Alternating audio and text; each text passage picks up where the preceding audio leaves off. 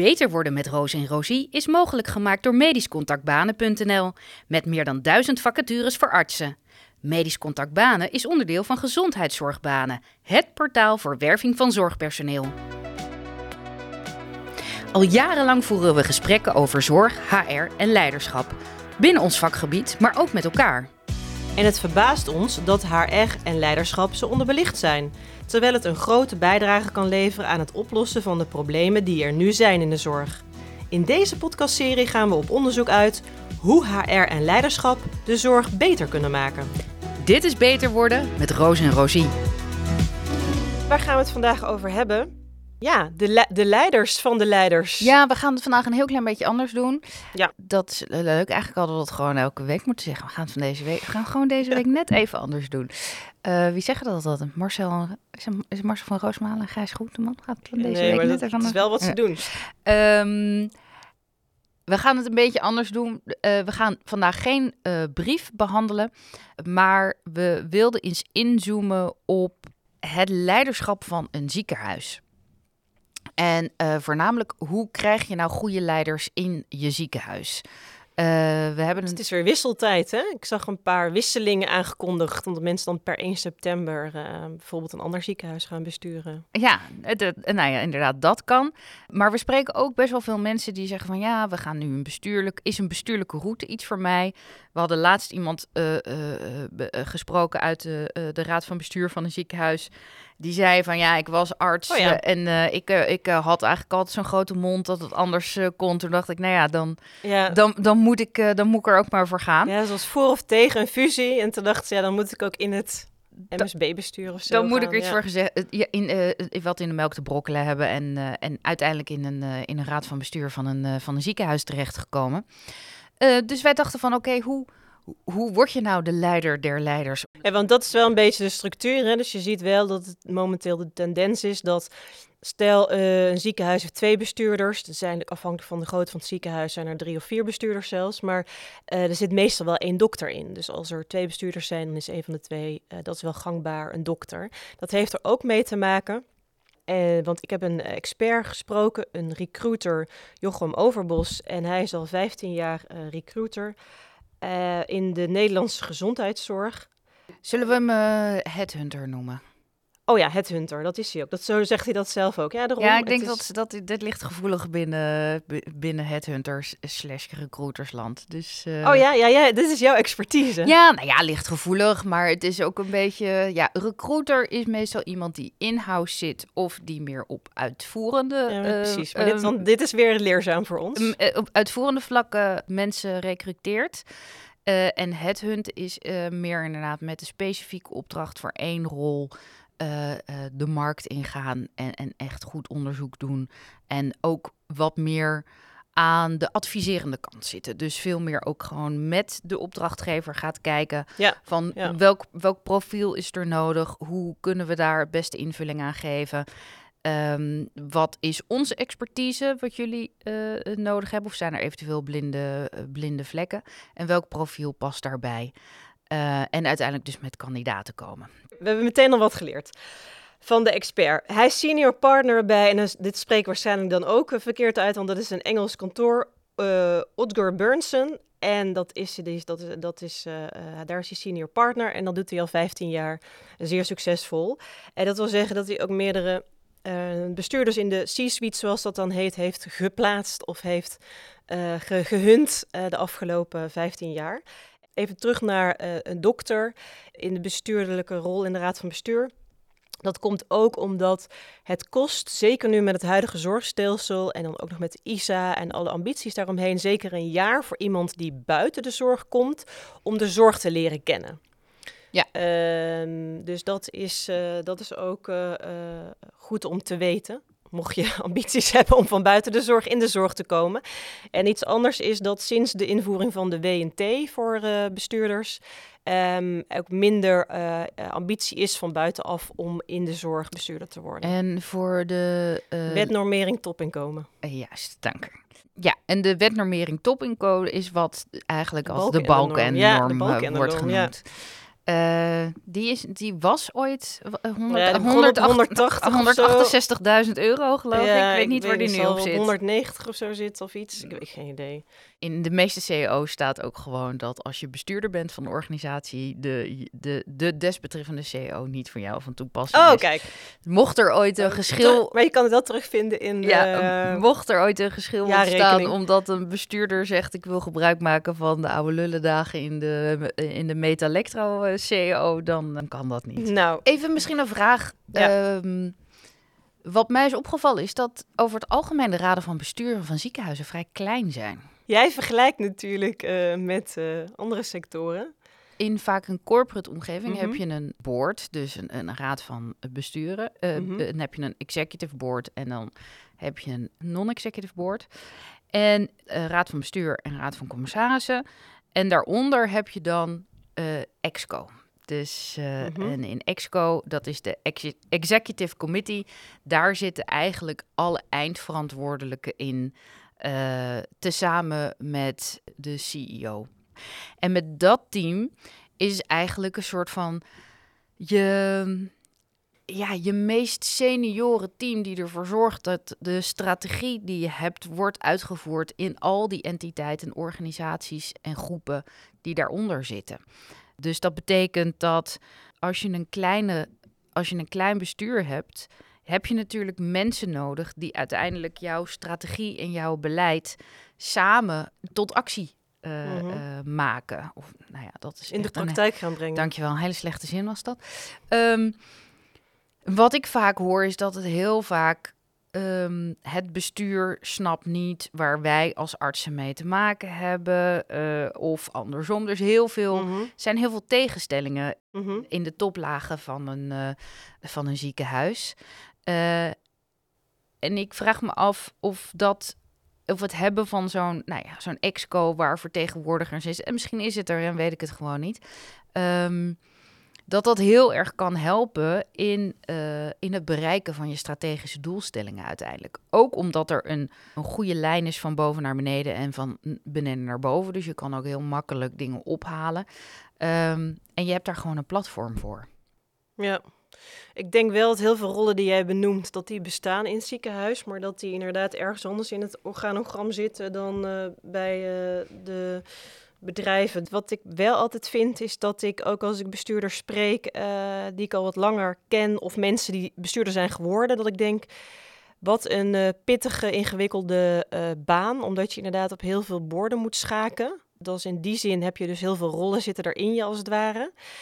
Uh, ik denk ook dat je niet bijna niet, niet, niet alles mee kunt krijgen. Dat je dus heel veel vertrouwen moet hebben in, in het systeem, in de organisatie. Wat heb jij het meest geleerd van het gesprek wat jij hebt gehad?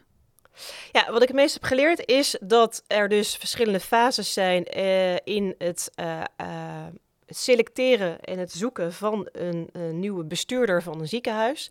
En dat bedoel ik dan een lid, raad van bestuur, kan al dan niet of het inderdaad de CFO of de CEO zijn, als er twee leden zijn, of twee, een twee, tweekoppig bestuur.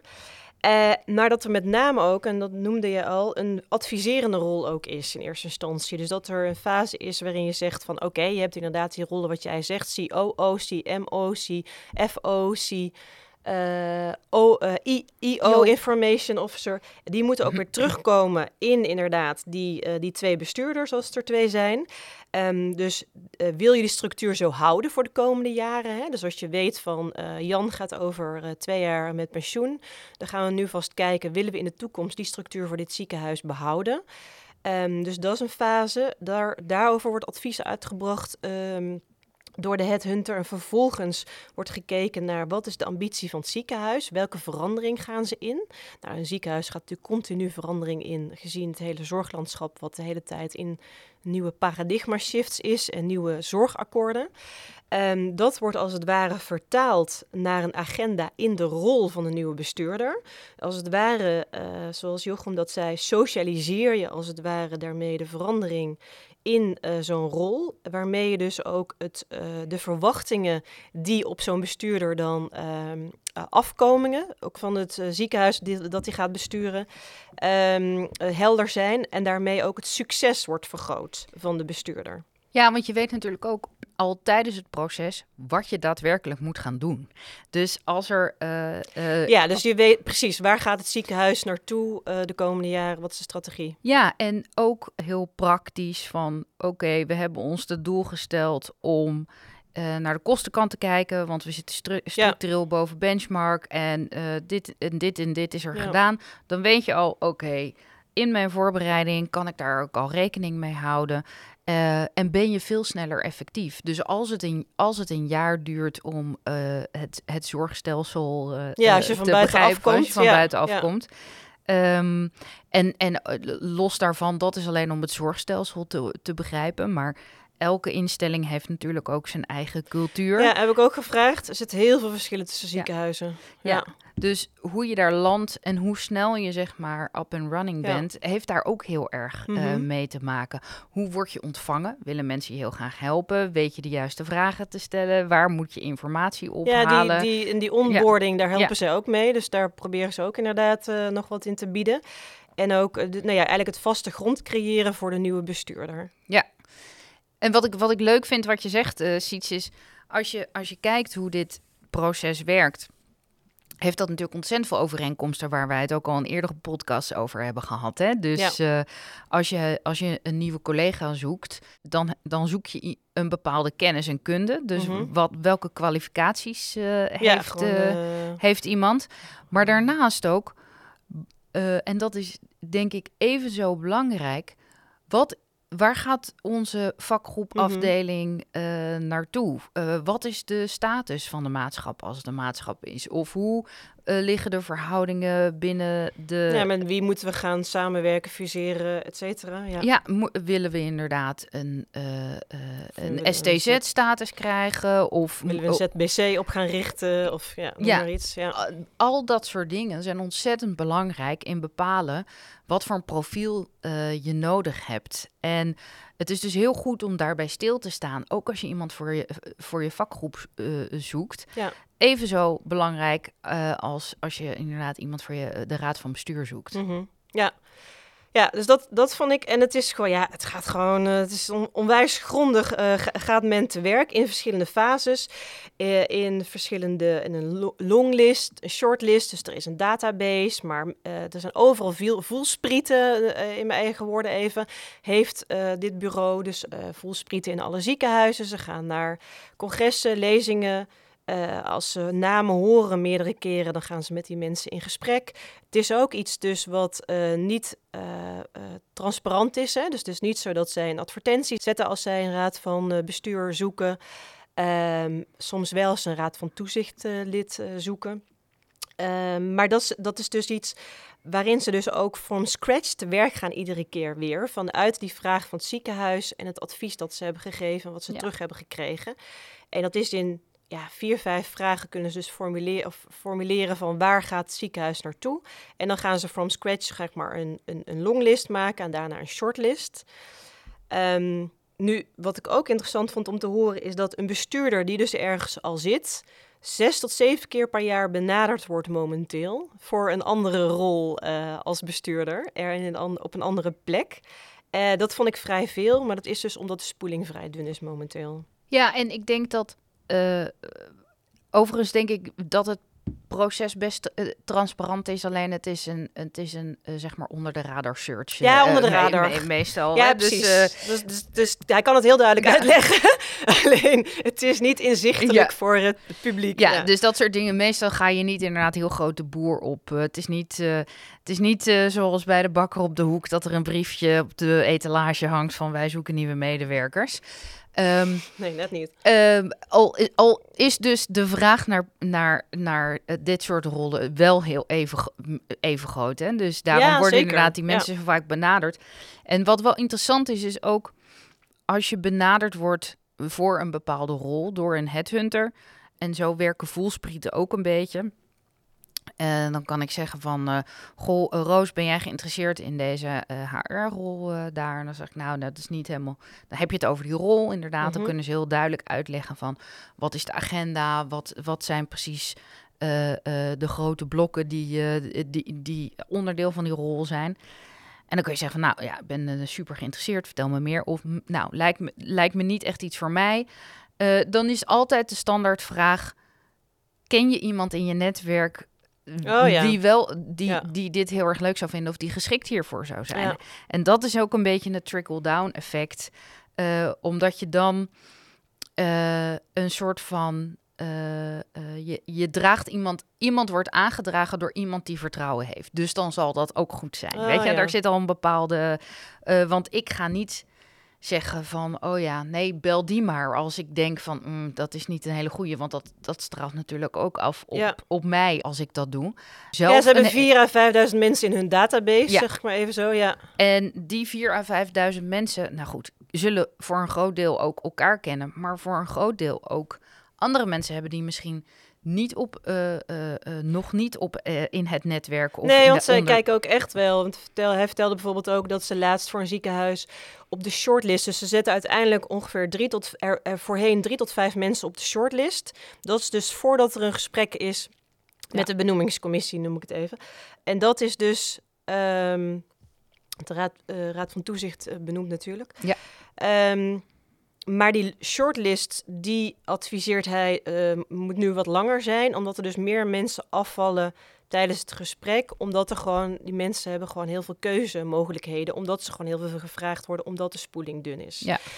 Um, dus dat maakt ook dat zij dus uh, uh, ook nu gaan kijken van, ook omdat je verschillende je wil bijvoorbeeld, wat belangrijk is, dat je ondanks het feit dat er nu, er is natuurlijk veel afbrookrisico, er wordt uh, vaak, vaker nu veilig gekozen, wat momenteel erg belangrijk is, is dat bestuurders kunnen verantwoorden welke beslissingen ze hebben genomen.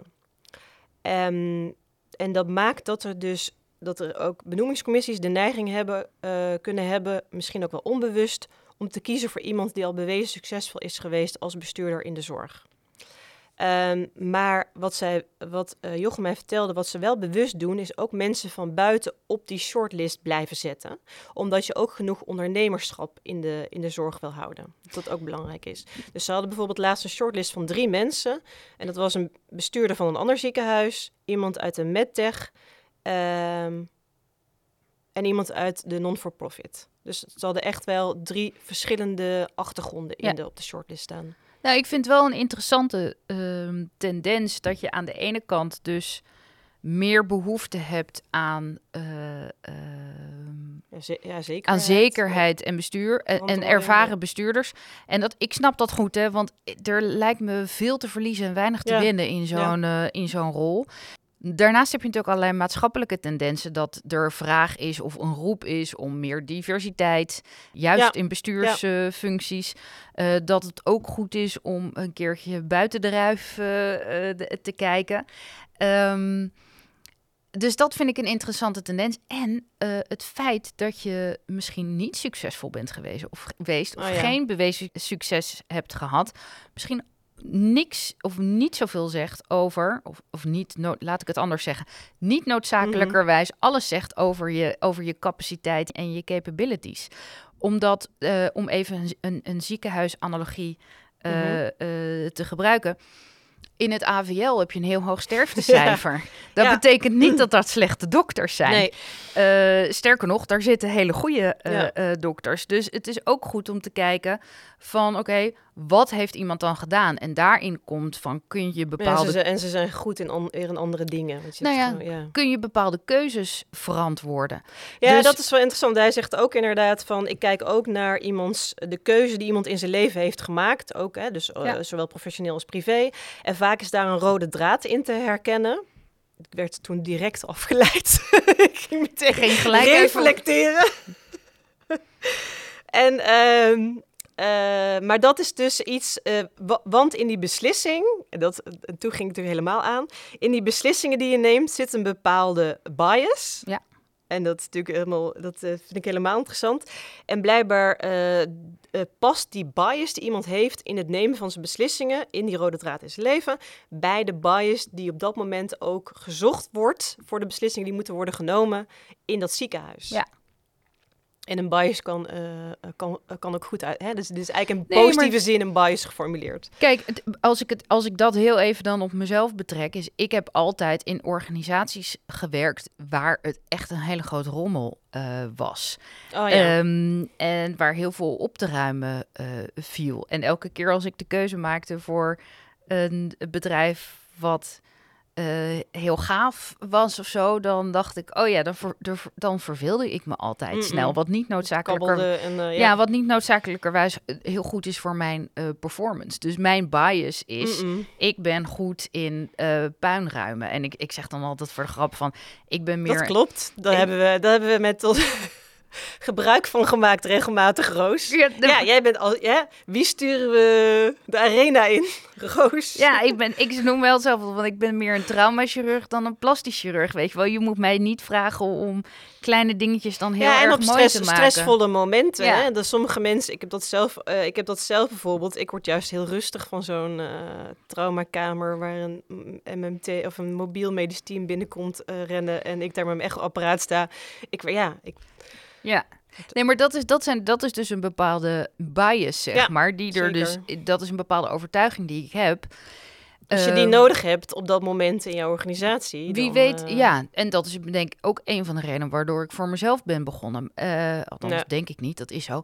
Eh, dus, maar wie weet, had ik ook ons, had ik het ontzettend naar mijn zin gehad bij een hele gave organisatie die alleen maar eh, eh, aan het groeien was en Ja. waarbij je alleen maar hele Ja. gave opportunities krijgt en echt eh, heel erg kan bouwen. Maar dan moet je inderdaad, want een hele grote organisatie is soms ook echt een, Ja. een, een mammoetanker die dan te lang misschien gaat. Hè? Maar misschien had ik dat uiteindelijk wel heel erg gaaf gevonden. Dat je gewoon elke drie jaar naar een andere rol gaat. En uiteindelijk naar een hele senior rol kan toegroeien. Of een keer een overstap maakt. Eh, en had, dan had mijn hele carrière er natuurlijk anders Ja. eh, uitgezien. En het een is niet minder goed dan het ander.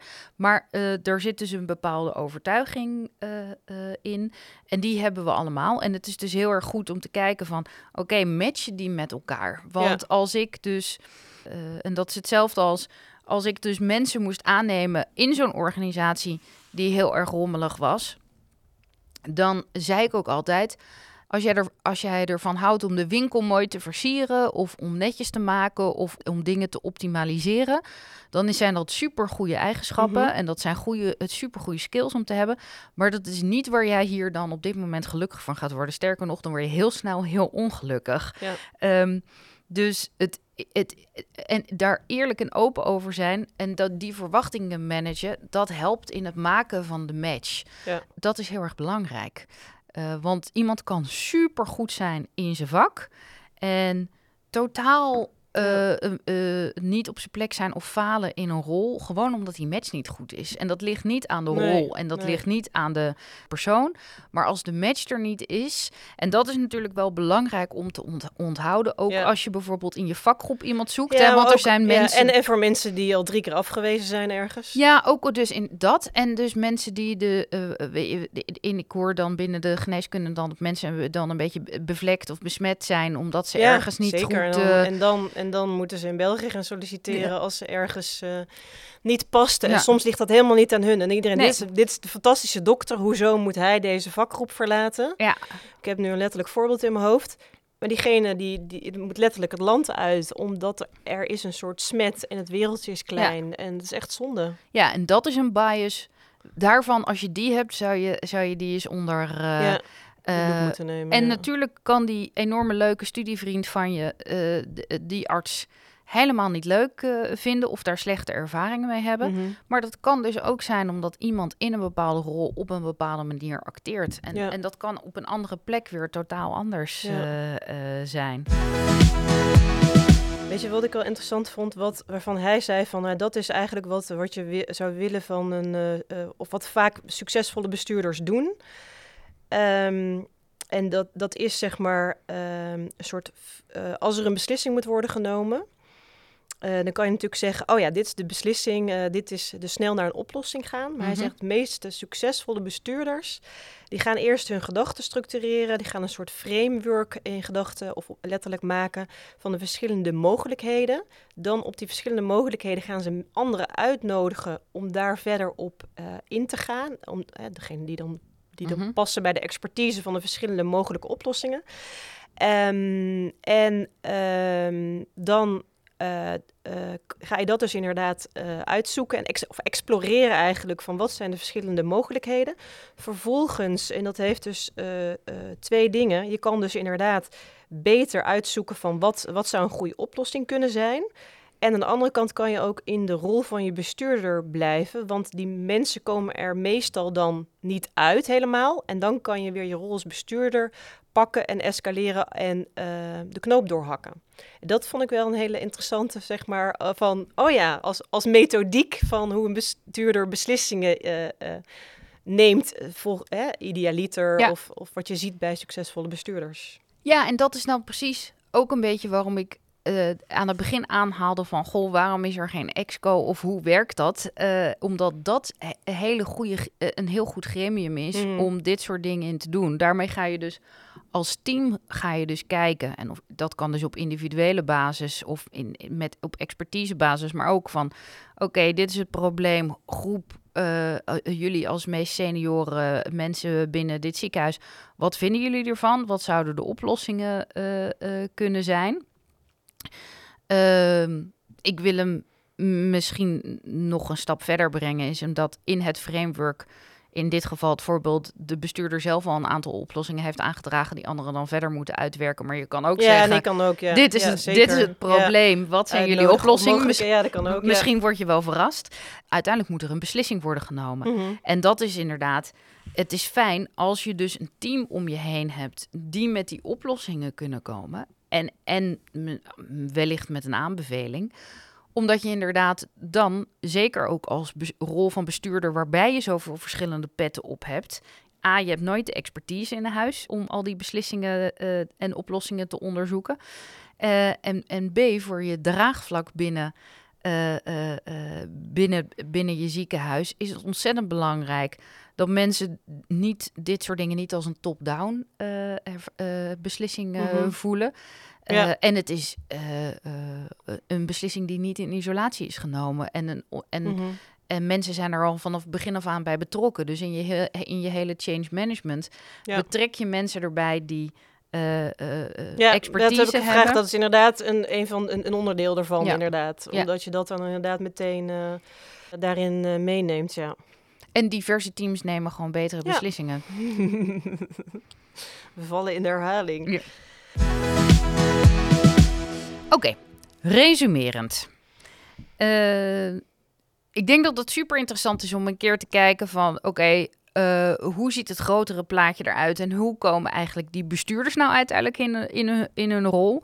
Want vaak als artsen en medewerkers van een ziekenhuis... word je ermee geconfronteerd dat ze er zijn en met hun plannen... maar niet noodzakelijkerwijs met hoe ze op die rol zijn gekomen... en wat voor een werk dat is en wat voor een zoektocht... Ja, dat hele eh, proces. Ja. eh, wat voor zoektocht dat, dat is.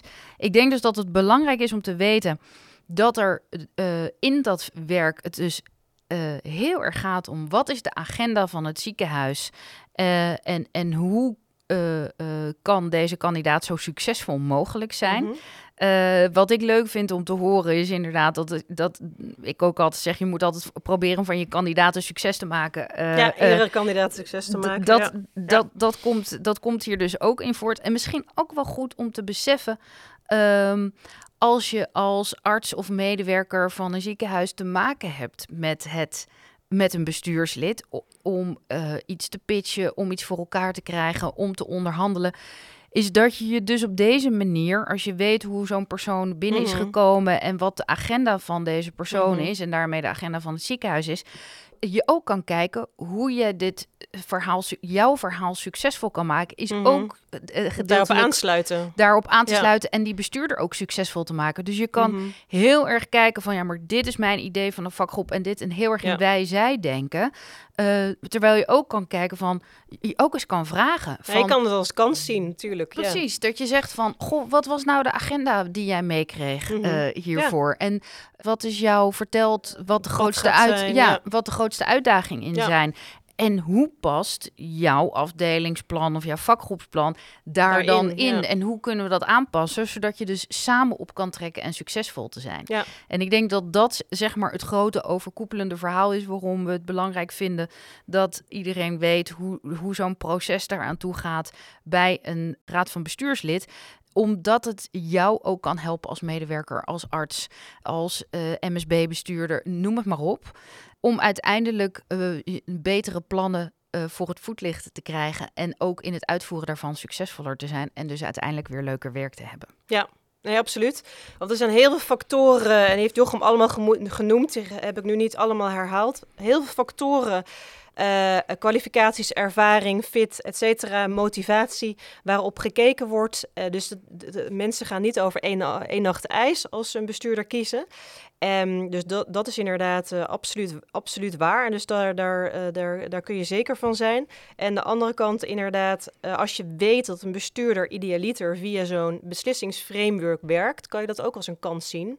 Want dan is misschien jouw ambitie een van die mogelijke oplossingen die past bij het probleem of de beslissing die die bestuurder moet, eh, moet nemen. En daar wordt iedereen weer beter van. Precies. We zijn rond. Siets. Roos, zeg het eens. We begonnen een jaar geleden met de aflevering Handdoek in de Ring. Waarom mensen stoppen met het zijn van dokter. En we hebben net eh, gesproken over waarom zou je eh, bestuurder worden. En hoe, Ja. en hoe word je bestuurder? Hoe wordt dat gehunt? Eh, en, en hoe wordt iemand geplaatst? Eh, en ik denk dat in de tussentijd hebben we een beetje de hele keten eh, eh, gehad Ja. met wat je kan, kan tegenkomen. We hebben ontzettend veel leuke brieven en mails eh, gehad eh, Mhm. van, van mensen. waarvoor ontzettend veel dank. Ja. Maar ik denk dat het voor ons ook een mooi moment is om hem zo af te ronden. en te stoppen. In ieder geval met deze podcast. Niet als Roos en Rosie. Nee. Ehm, maar ik, ik, ik, ik vond het een heel leuk eh, jaar om dit te doen. Ontzettend veel geleerd. Zelf ook eh, beter, eh, Beter geworden. Ja. Ehm, en wij willen ons nu gewoon ook gaan richten op nou ja, alle andere dingen die wij doen. Hè? Dus Mhm. het, het samengeven van, van workshops en masterclasses. Eh, en, en op individuele basis. Dus wat jij, eh, wat jij heel gaaf doet, het geven van eh, workshops en, en lezingen over AI in de Mhm. zorg, zorg en, en ook het geven van trainingen. Ehm, en advieswerk, wat, je daar, wat je daar heel goed voor doet. Wat eh, heb je even, een paar. eh, eh, heb, je nog iets, heb je nog iets te zeggen tegen de luisteraar? N- Nabranderen. ja. Nee, precies zo. We hebben natuurlijk, als, als mensen dit horen en niet de aflevering hebben gehoord waarin wij 25 afleveringen reflecteren. Nou, daar hebben we het eigenlijk al gehad, hè, over wat hebben we zelf geleerd van dit proces. Zowel het creatieve proces van de podcast maken als inhoudelijk. Wat hebben we van elkaar geleerd? Wat hebben we over de onderwerpen geleerd? Wat hebben we geleerd van onze luisteraars?